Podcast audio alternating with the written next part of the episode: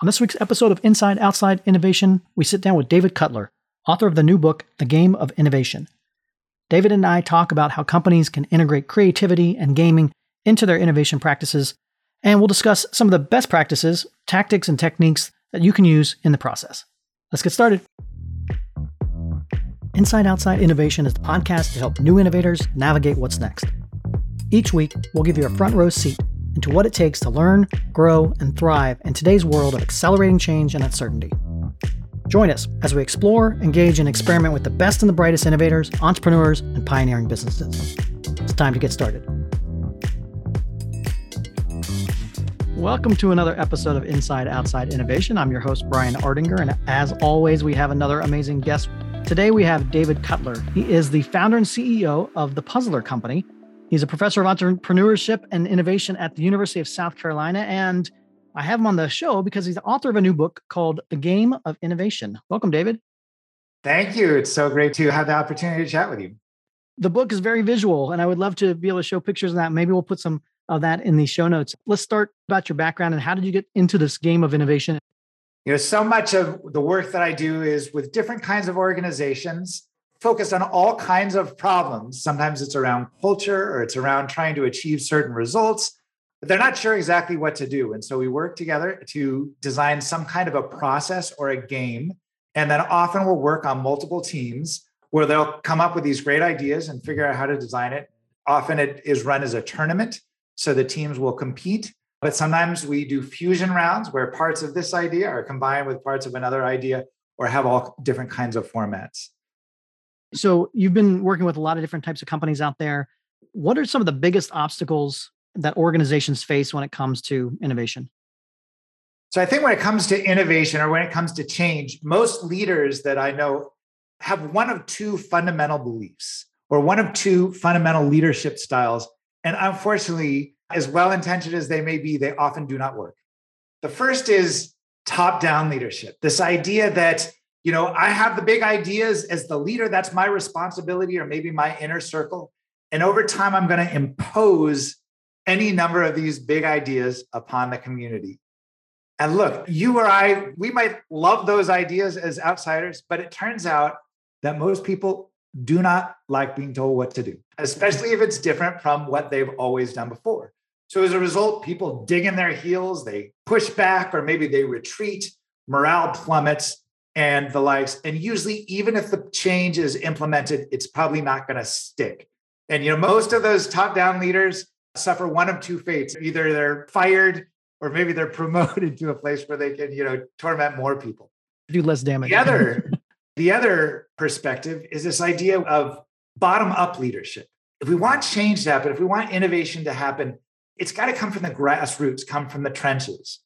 And the problem with that is that most people have no idea that they are responsible for innovating the future. Right? Most of us believe yeah. my job is to do my job well, the thing that was outlined in the contract. So if I'm supposed to serve French fries or I'm supposed to be the accountant, it's not immediately apparent that I'm also responsible for reimagining the future. So let's talk a little bit about why games are so important. And you know, that's obviously the topic of your book and it goes into great detail and again, I love the book because it's very visual and it gives you a lot of tactical things that people can do, but why games? Why is that so important in this innovation space? You know, I consider any well-designed process to be a game whether or not it's particularly gamey. You don't need dice and concept cards in order to effectively solve problems. And yet there are many, many benefits of unapologetic gamification. Games unify communities behind a common and shared sense of purpose. There's accountability to rules and results. Puzzlers, as I call them, problem solvers, are often much more open to thinking creatively and strategically in the context of a game. Finally, though the problems we may be solving are really, really serious often, people are more likely to bring their best selves if they're really enjoying the process. So games can be really fun, even though they're hard, hard work. So let's talk a little bit about how you go about crafting a game and the importance of the different functions and, and that of how you actually do this in, in real life. So, GAME is actually an acronym for a very, very loose and flexible system. So, GAME stands for G, guidelines, A, arena, M, materials, and E, experience. It's not always the same. In fact, every time I design a game or I encourage other people to do, I often want to mix things up, especially if you're working with the same community. But there are constant tools. So, just very, very quickly guidelines, G guidelines, is about the parameters of your game. So, what's the most important challenge you're trying to solve? What's the problem at the core of things? What are the constraints, the non negotiables that may not be challenged under any circumstances? Constraints are necessary to innovation. And criteria what constitutes success? So, those are the guidelines. usually, those are written before the game is started. So, we really know what this game is all about. Arena is the conditions of play. It's about your puzzlers, period, and place. So the puzzlers, who is playing this game? What kind of people, what kind of experts do you need to best solve this problem? Period. How long do you have to solve the problem? And place, where are you going to do this? And sometimes you know the arena before you start, and then you have to build a game that works within those conditions. And sometimes you know this is the problem we have to solve. So then you build the arena that will work with it. Got it. And then materials are the tools of your game. Maybe you're in the physical world, flip charts and crayons and prototyping materials. There are a whole bunch of things you can use online and virtual games. And the experience is what happens? What is the order of activities? In which order? For how long? Think a lot of people, when they have gone through these types of exercises and, and different creativity events and that, it's oftentimes boxed as like a training thing rather than something that you can do on a, a, regular basis. So, can you talk through how some of these techniques can be applied on everyday decisions? What's the everyday process that person can use with this type of technique? To the point that you just made, I find sometimes the people who use the word innovation the most have never actually seen it happen in real life. It's a buzzword. They're not really sure what that means or what that feels like. When you are working with a team for the first time, you mentioned about this being training. Sometimes it's actually a good idea to have them focus on the problem that is not the most important problem facing the organization. It's a skill like any other that can and must be cultivated.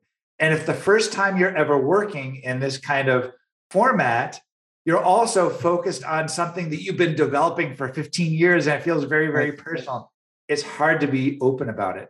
So, oftentimes, the first time when working with an organization, the first game that they're playing it's a good idea to identify something that resonates, but is not the biggest elephant in their particular room. Hopefully, you know, through a great game, there is a focus on both process and product. So we want them to come up with exquisite solutions, but also to be developing transferable skills that they can apply each and every day.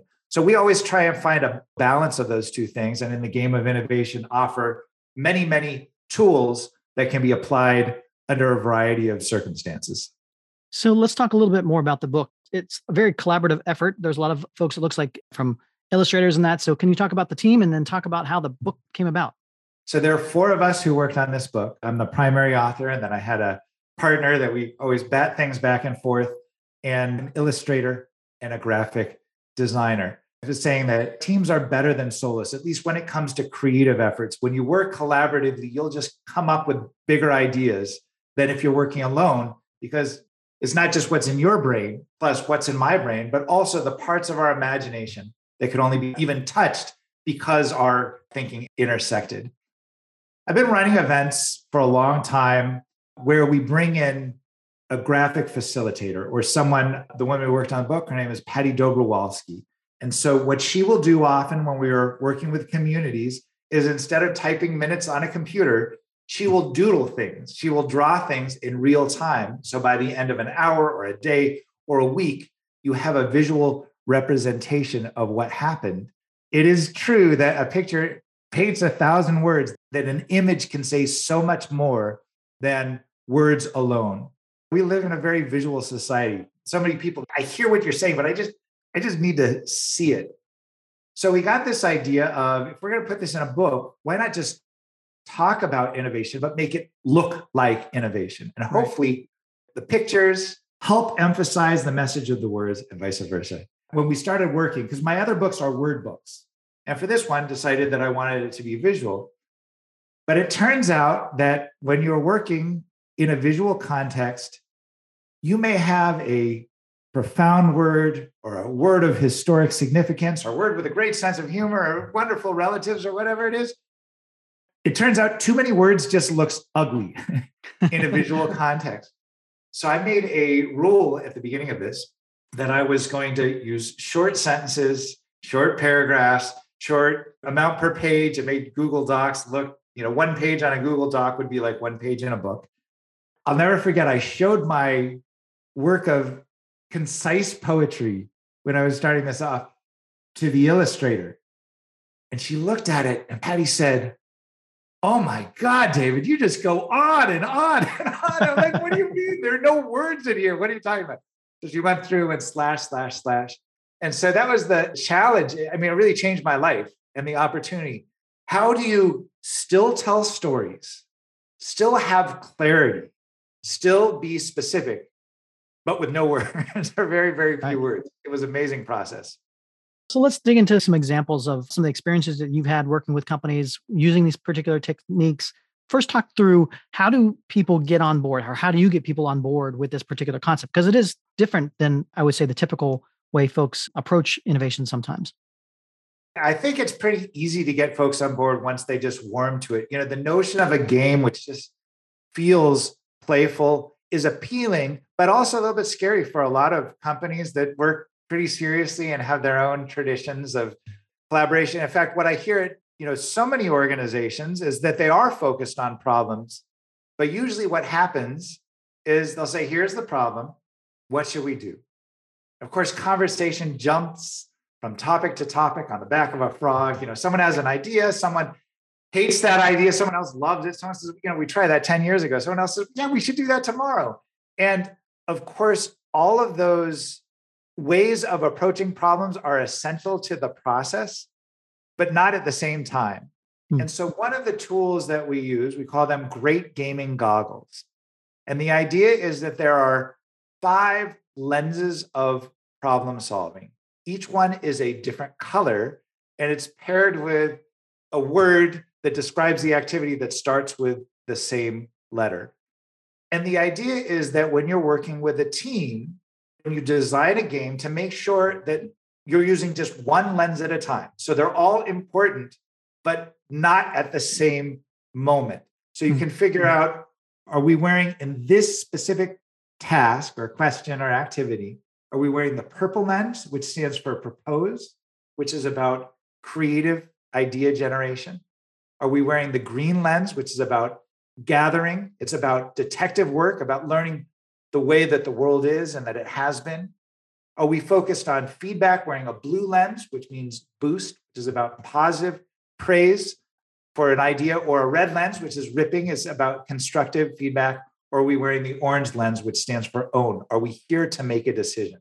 Almost every organization I've ever seen is really good at some of those steps. And this goes for individuals too and has a tricky time with other parts of it. So there are some communities where they have so many ideas, but they can never decide on anything. So they have all these half started projects, but they haven't actually gotten that much done. And then you see the flip side where they're very, very decisive, but they keep doing the same thing over and over and over again. So the process often starts by just exploring, you know, where have you been and what do you need to do? And, and then trying to figure out what format would work the best. Do you find it beneficial for this type of process to start from a team level or can anybody create a game? What are some of the best case scenarios that you've seen of how to actually start using some of these techniques within an organization? You know it's a skill like anything else that gets better with practice. So not only solving problems but designing problem solving games. I think it could be a good idea to start with writing shorter games. We call them sprints two hours or less and to figure out, you know, in a standard meeting, most meetings are what, an hour, 75 minutes, 50 mm-hmm. minutes, something like that. I see meetings as a huge overlooked opportunity. I think so many of us look at meetings as this necessary but unfortunate evil, the bane of our existence, the low point of our week. And I think that a meeting should be the high point of your week because that's when you convene your talent. and you have the opportunity to work on teams and solve actual problems. So I think a good place to start if you are leading a meeting, instead of doing the normal information dump at worst, or at best, maybe question and answer, to really think through okay, we've got a 60 minute framework. What could we do? What are the steps that we would go through so that by the end of 60 minutes, we're not going to have a detailed prototype, but could we actually solve some small part of some problem in 60 minutes and feel like we have achieved something? Well, in going through that particular exercise, I would imagine, if nothing else, it gives people a different sense of time. And when you start seeing progress in a short amount of time, it makes other things possible for the next 60 minutes that you sit down, things along those lines. Nothing ever gets done without brilliant people and not quite enough time. Yeah, exactly. I, I can give you an example of a game that I love to do that's maybe you can do in 25 minutes. Something I call disaster storming. And it has four steps. So remember, you're asking one question at a time. So we start off disaster storming by asking a group, maybe we're talking about podcasts. Maybe you're saying, you know, I have a good podcast. You have a great podcast, by the way. but you know, we want to make it even better, right? Maybe that's the thing. I want to do something that's really going to catch fire and generate a lot of buzz. So normally what happens, you say, well, what should we do? Well, with disaster storming, the first step, you know, we often say in, in brainstorming, there are no bad ideas. But what about terrible ideas? You know, there's something about an idea that just puts a pit in your stomach where you have an emotional reaction to it. Whereas good ideas or bad ideas, you can be more neutral to, but awful ideas, borderline illegal ideas, well, they really get a reaction. So, what I often do, let's say we're working with a group of 20 people or 50 people, is to position different teams, flip charts around the room. And the first question would be to brainstorm, maybe we say, I want you to brainstorm the worst possible ideas you can imagine for Brian's next podcast, right? Maybe to do it, you know, while sitting on top of a landmine or uh, while streaking through the halls or right, you know, face to face right after you ate some garlic or, you know, whatever it is. What are the worst possible ideas that you can come up with? That's the first phase. So they're only doing one activity. Then I have them flip places in the room so they rotate and they inherit a list of terrible ideas. The next task that could take place in maybe 90 seconds is to find the most offensive, most terrible one and put an X by it. The next step is to start, and then we go through a process of transforming that terrible idea into an extraordinary idea how do you go from something and, and often they're very very close. It takes something that hmm. has that emotional pull to get you to think of other kinds of extraordinary things. And then we go through a process where they design that idea they figure out what's the big idea on top what are some of the wowables that happen underneath and then they share their idea. And in 30 minutes or less often we will get more incredible ideas than most companies have gotten after weeks of struggling with a Mm-hmm. problem and maybe coming up with kind of variations of what they've always done. And it's really exciting. Very interesting. One of the things that I always you know talk to our guests about is and I get asked about when it comes to innovation is they totally understand the, the creativity portion of innovation and thinking differently in that, but a lot of it comes back to well, how do we measure if we're on the right track? Or how do we measure these outcomes that we're actually making progress in that? I would imagine you have this objection to overcome when you talk about games it's like, well, it's fun in that. So it can't be worthwhile. so, how do you talk about measuring outcomes in this particular environment? Well, in fact, that would be a great topic for a game, right? To figure out how do we measure success as we move towards this goal.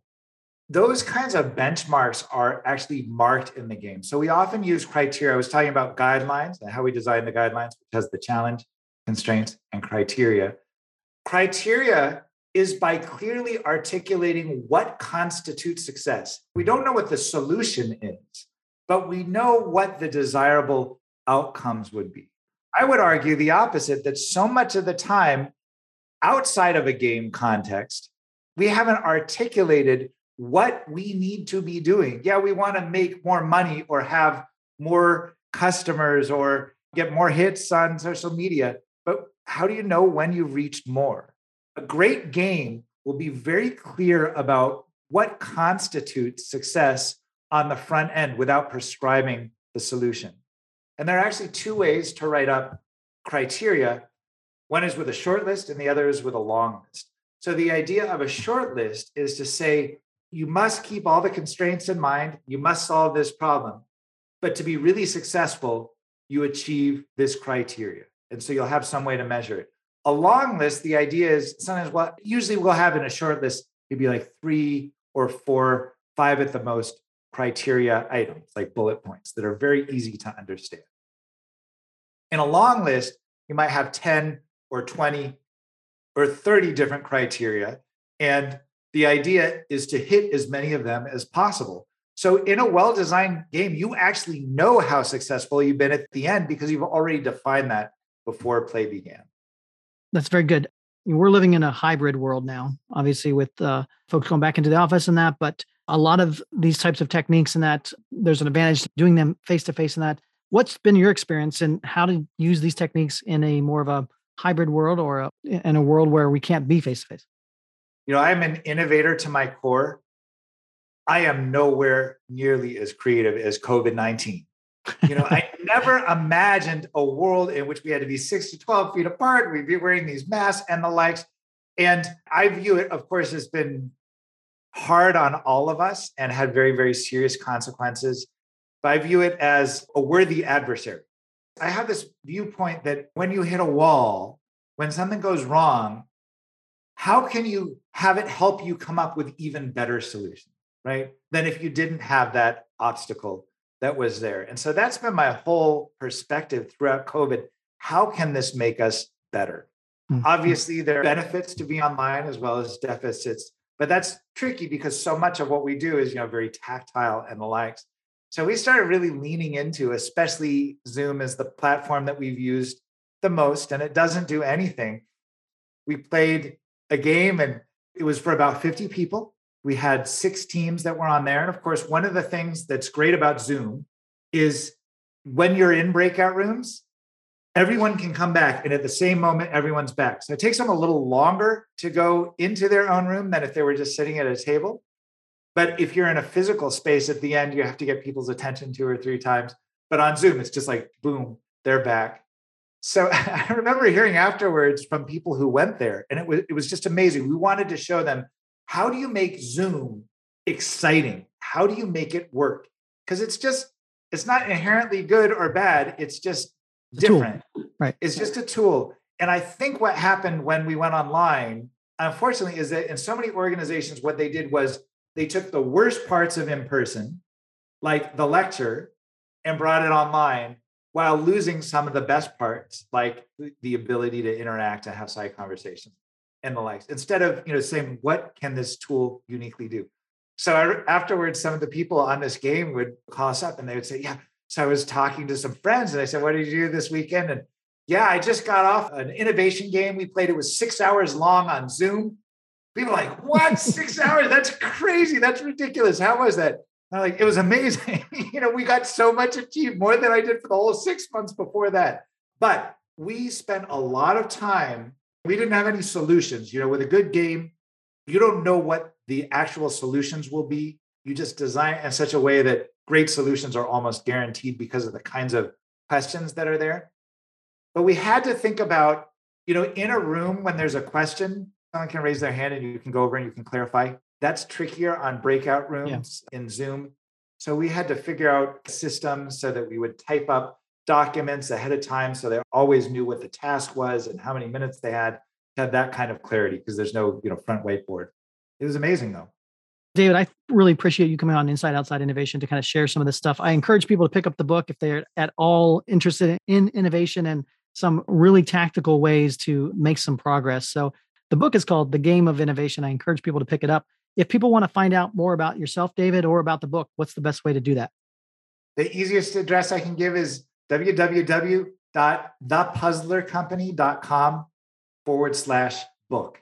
And that way you'll find out information. There's a trailer for the book and some sample pages and a whole bunch of other information about solving problems with your team. Excellent. Well, David, again, thanks for being on the show. Looking forward to continuing the conversation in the future. Thanks so much, Brian. That's it for another episode of Inside Outside Innovation. If you want to learn more about our team, our content, our services, Check out insideoutside.io or follow us on Twitter at the IO Podcast or at Ardinger. Until next time, go out and innovate.